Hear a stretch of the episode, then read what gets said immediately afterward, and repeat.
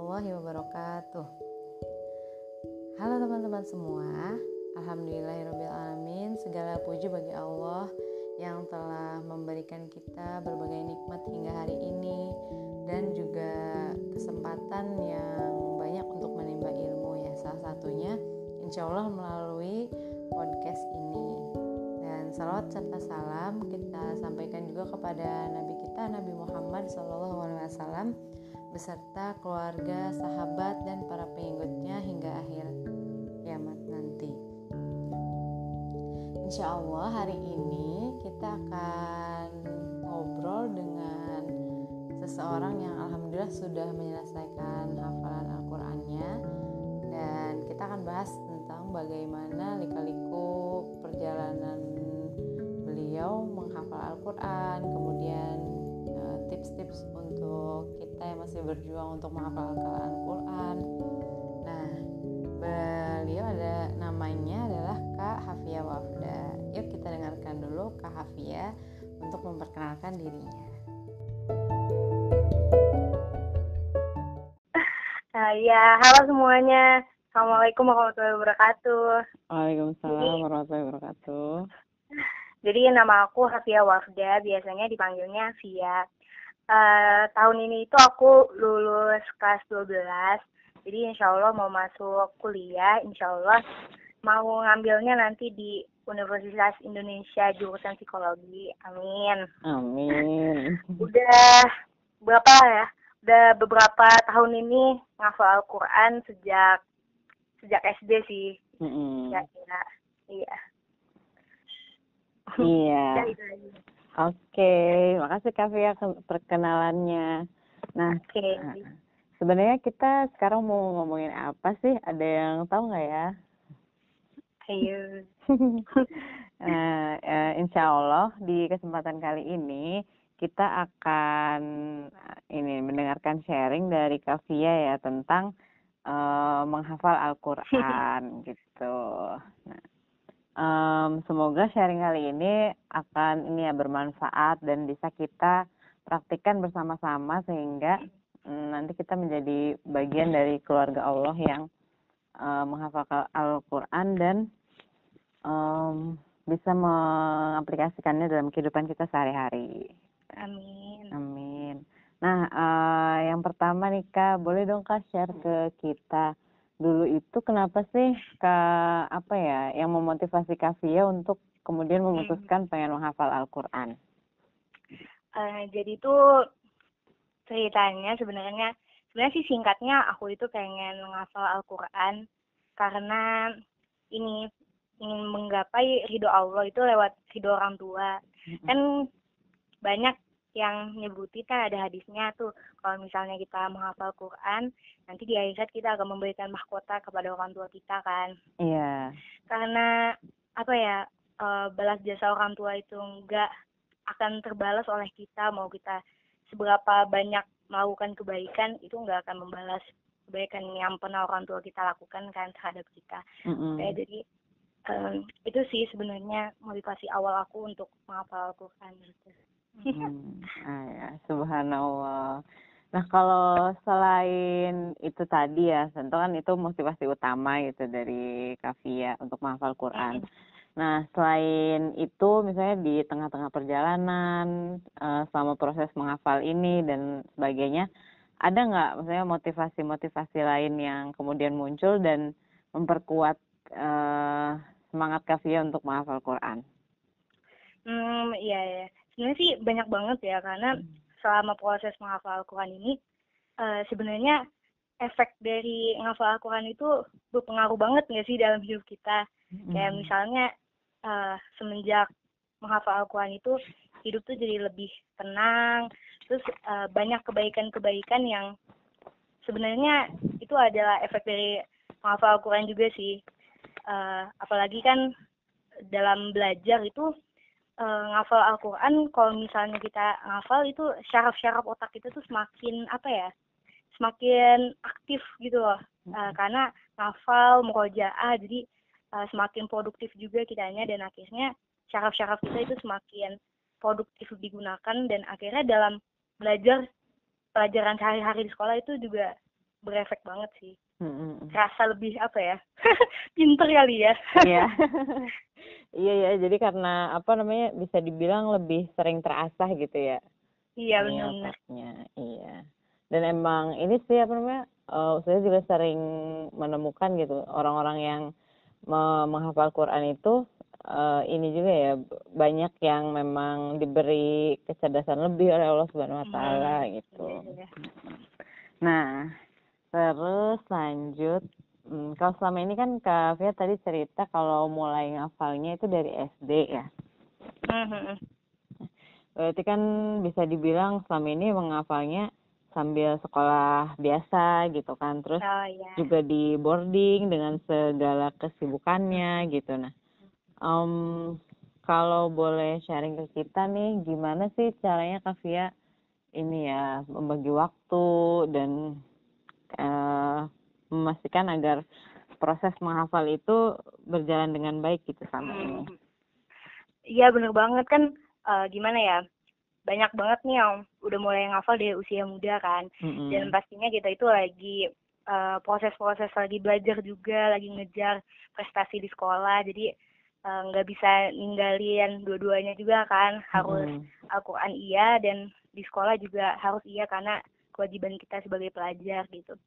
Eh, aku sendiri sih biasanya time managementnya itu ini bikin planner gitu loh Hmm. Iya, jadi- bikin jadwal eh kapan belajar, Mhm. kapan murojaah dan sebenarnya sih harus disiplin banget sih eh, dalam menjalankan planner itu. Ya nggak apa-apa sih sebenarnya bolos-bolos sedikit mah nggak apa-apa. Mm-mm. Eh, jadi aku biasanya eh bikin planner dan penting juga buat ngeset goals. Jadi tujuannya itu misalnya minggu ini tuh mau ngafal berapa halaman gitu. Mm-mm. dan sebenarnya kayak proses belajar yang lain itu juga. Jadi misalnya eh, jangka waktu yang panjang dulu dibikin goalsnya misalnya setahun itu pengen ngafal berapa juz. Entar dibagi lagi sebulan berapa seminggu berapa sampai akhirnya sehari berarti berapa ngafal per ayat nih gitu. Jadi eh, benar-benar bagus sih sebenarnya menurut aku buat bikin goals Hmm. bikin planner dan disiplin dengan eh, apa yang sudah kita tetapkan gitu Mm-mm. sih Eh, harus iya. bisa memprioritaskan sih ya Iya iya iya. yang iya Di tengah banyaknya godaan-godaan yang mungkin datang. bener banget bener banget Iya iya. Berarti tadi eh, ada beberapa kata kunci. Yang pertama emang kita harus eh, set goals-nya gitu ya. Mulai jangka panjang, kemudian dirinci ke jangka pendeknya dan eh, bikin eh, diri kita juga lebih disiplin gitu untuk menjalaninya gitu ya. Nah, kalau selama ini ke caranya Kavia ngafal itu kayak gimana sih? Nah, cara aku ngafal itu kan eh, ini nggak sih sering dengar kalau misalnya eh, gaya kita belajar itu ada auditori, kinestetik Mm. sama visual, iya kan? Iya. Nah, eh, sebenarnya sih kalau aku sendiri itu sebenarnya sih tiga-tiganya ya. Jadi aku kalau misalnya ngafal itu ngelihat iya, ngedenger iya, sambil gerak-gerak juga iya gitu. Tapi Mm-mm. mungkin yang paling banyak eh, aku rasain itu ini sih, lebih ke visualnya. Jadi ngebaca Al-Qur'annya, terus udah gitu diulang-ulang kan. Iya. Biasanya aku ulang-ulang terus sampai akhirnya eh, misalnya aku ngafal halaman ini nih. Mm-mm. Eh, aku ulang-ulang terus halaman itu sampai setelah eh, nggak lihat lagi halamannya itu udah hafal sendiri gitu. Jadi lidahnya tuh udah dengan sendirinya karena udah sering diulang-ulang. Mm-mm. Biasanya aku kayak gitu. Mungkin kira-kira berapa kali yang? Eh, 10 kali sampai 20 kali sih per halaman. Wah, subhanallah. iya. Berarti eh, kalau Kavia ini apa namanya? Biasanya sekali dalam sekali berusaha menghafal itu targetnya sehalaman langsung gitu. Hmm, biasanya iya. Mm-mm. Jadi kalau misalnya eh, misalnya target per harinya halaman nih. Iya. Kalau aku sih nyaranin eh, bacanya itu dua halaman. Jadi diulang-ulangnya dua halamannya. Mm-mm. Nah, nanti misalnya hari ininya itu nyetor satu halaman. Nah, besoknya itu em, nyetorin halaman yang berikutnya. Jadi eh, halaman yang berikutnya ini udah kita ulang-ulang juga sebelumnya. Jadi pas lagi besoknya kita ulang itu lebih lebih gampang gitu hmm. buat netelalinnya Iya, ya, karena sebelumnya udah ada yang masuk lah ya ke memori kita gitu. Iya. Uh, aku juga nyaranin buat ini apa baca arti perkataannya enggak sih? Soalnya mm -hmm. kalau misalnya kita tahu arti dari ayat-ayatnya itu lebih gampang juga ngafalnya. Kayak misalnya lagi ngafal surat yang cerita-cerita kayak surat Yusuf mm -hmm. lah. Kan kalau misalnya kita ngafal surat itu tuh entar jadi pas lagi ngafalnya oh ayat yang ini nyeritain tentang ini oh berarti setelahnya ayat setelahnya yeah. itu nyeritain tentang kejadian yang setelahnya gitu kan jadi lebih gampang lah ingetnya iya benar-benar sepakat sih sama yang itu karena uh, sama ya sudah juga menggunakan mm. metode itu jadi um, lebih banyak apa ya mengingat uh, urutan kayak kisah di surat itu tuh habis itu ngomongin apa ngomongin apa gitu. Mm -mm. gitu. benar tapi mungkin ya memang setiap orang beda-beda ya jadi uh, eh, yeah. termasuk ke tahap awal ketika kita mau menghafal kita harus uh, coba cari tahu dulu yang kita tuh mm -hmm. yang paling baik pakainya metode Cocok apa gitu. gimana mm -hmm. nah itu Nah, selanjutnya adalah, nah kalau misalnya selama di NF nih, uh, udah tiga tahun di NF dan menambah uh, hafalan juga di sini, uh, ada nggak sih tantangan tantangan-tantangan yang uh, beda gitu dibandingkan dengan ketika SD dan SMP uh, Kafi yang hafal Al-Quran? Hmm, sebenarnya sih uh, kalau buat tantangannya itu banyak banget banyak banget ya. Tantangan ngapal Quran. Uh, terus juga ini sebenarnya sih nggak uh, cuma di NF doang tapi uh, selama aku ngafal juga sih sama proses aku ngafal uh, apa ya? Jadi yang pertama itu uh, ngerasa nggak sih kalau misalnya kita ngafal itu pasti ngantuk ya sih? Iya. Ngantuk gitu loh kayak ada setan yang bisik-bisik gitu jadi kayak aduh matanya itu kenapa ini? Padahal kalau misalnya ngelakuin yang lain tuh biasa aja. Iya, kalau batuk ngantuk ngantuk. Wajar banget sih sebenarnya. Yeah. jadi kalau saran aku sih emang istirahat yang cukup sih ya. Uh, wudhu juga kalau misalnya ngantuk terus uh, minta dibangunin sama musyrifnya atau enggak temennya.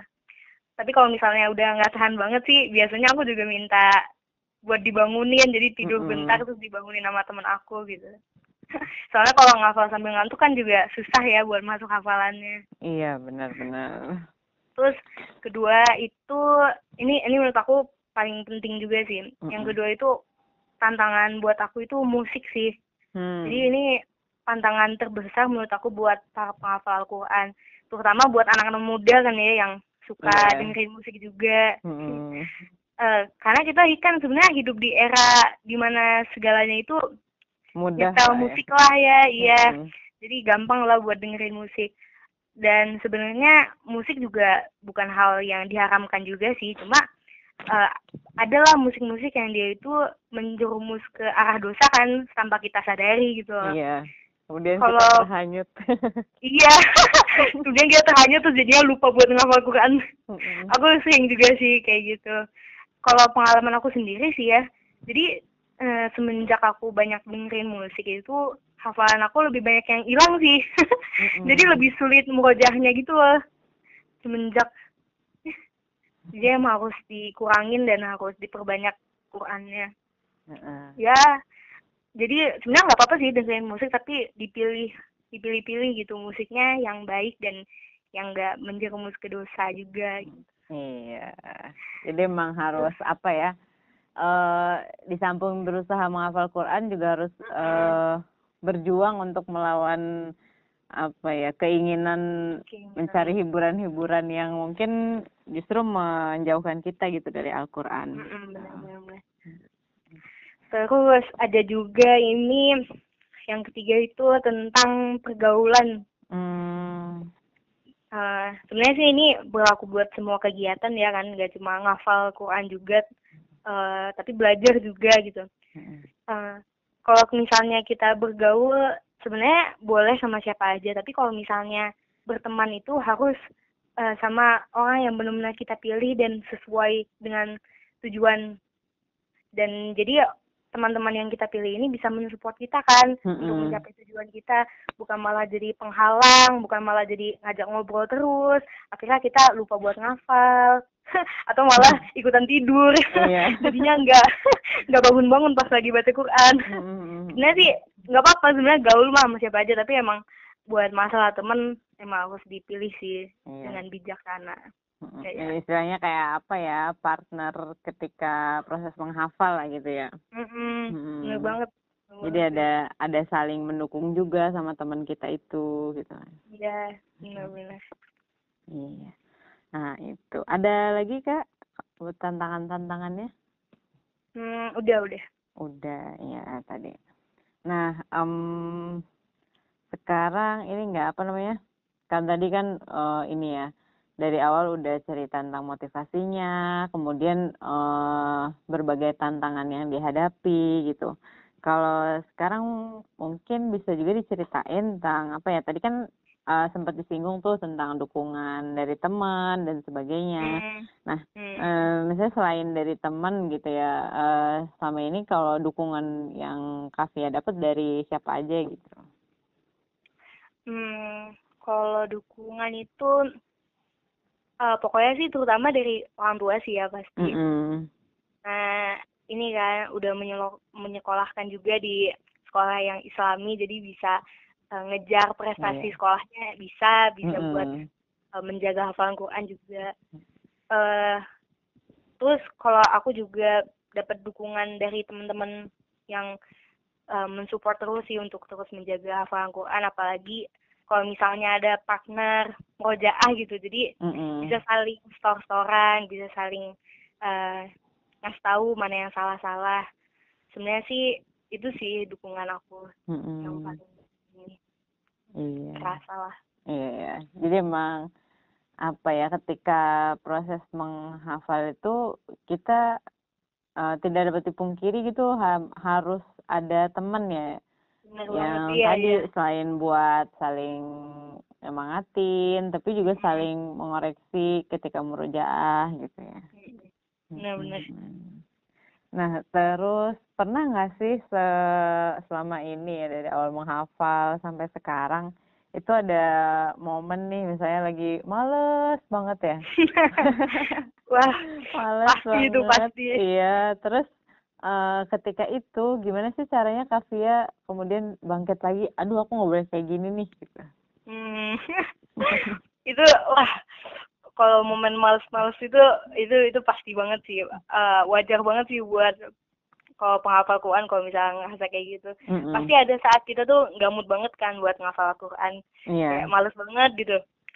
Eh, wajar banget sebenarnya. Aku juga sering ngalamin hal itu Eh, kalau aku sih sebenarnya nyaranin buat yang pertama itu introspeksi diri dulu gitu Mm-mm. kenapa sih kita males ngafal Al-Quran? Eh, ada nggak nih yang dosa yang kita lakuin sehingga karena dosa itu tuh kita jadi sebenarnya berefek kita ngafal Al-Quran juga Hmm. karena dengan adanya dosa yang kita lakukan itu kita jadi susah menghafal Al-Quran, susah murojaah dan akhirnya kita males buat menghafal kan efeknya. Mm-mm. Sebenarnya sih yang pertama itu introspeksi diri dulu. Ada nggak sih dosa yang kita lakukan, dosa terhadap diri sendiri atau terhadap orang lain, guru-guru atau teman-teman gitu. Mm-mm. Biasanya itu yang pertama. Sebenarnya itu eh, wajar banget sih, wajar banget. Dan kalau menurut aku juga eh, take your time aja sih. Jadi balik lagi ngafal kalau misalnya emang udah mood ngafal. aku sih biasanya ya udah eh, nanti dulu nanti kalau misalnya udah mood lagi ya udah ngafal soalnya kalau misalnya lagi gak masuk masuk juga susah kan buat ngafalnya Mm-mm. kayak gitu sih Oke. Nah, insya Allah ya semoga eh, kita semua yang sedang berjuang da- dalam proses menghafal Quran dan menjaga hafalan gitu selalu dimudahkan oleh Allah Subhanahu wa taala untuk meskipun udah males dan sebagainya, tapi yang penting adalah gimana cara kita bangkit lagi. Betul. Nah, terakhir-terakhir nih Kak, boleh dong kasih pesan ya buat adik-adik misalnya yang masih di NS, yang nanti santri baru biar eh tetap semangat menghafal Hmm. Um, buat adik-adik aku, halo. udah nggak kenal nih, udah lulus soalnya. Hmm. Uh, jadi semangat buat kalian karena kalian adalah generasi untuk yang akan menjaga ucapan-ucapan yang telah Allah firmankan dan itu adalah sebuah uh, kebanggaan bagi kita umat muslim. Hmm. Sebenarnya sih uh, yang pengen aku sampaikan itu ujian sebenarnya ketika kita menghafal Al-Quran itu adalah setelah kita menghafal Al-Quran. Hmm. Jadi gimana kita menjaga dan mengamalkan hafalan tersebut hingga akhir hayat gitu. Hmm. Itu jadi uh, prosesnya sebenarnya masih panjang, nikmatin aja.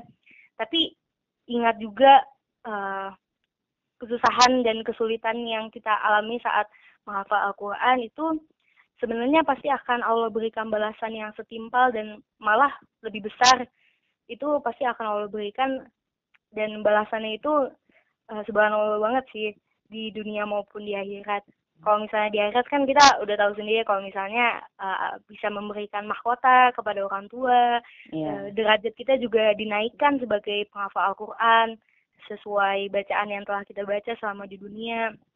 Baik banget sih.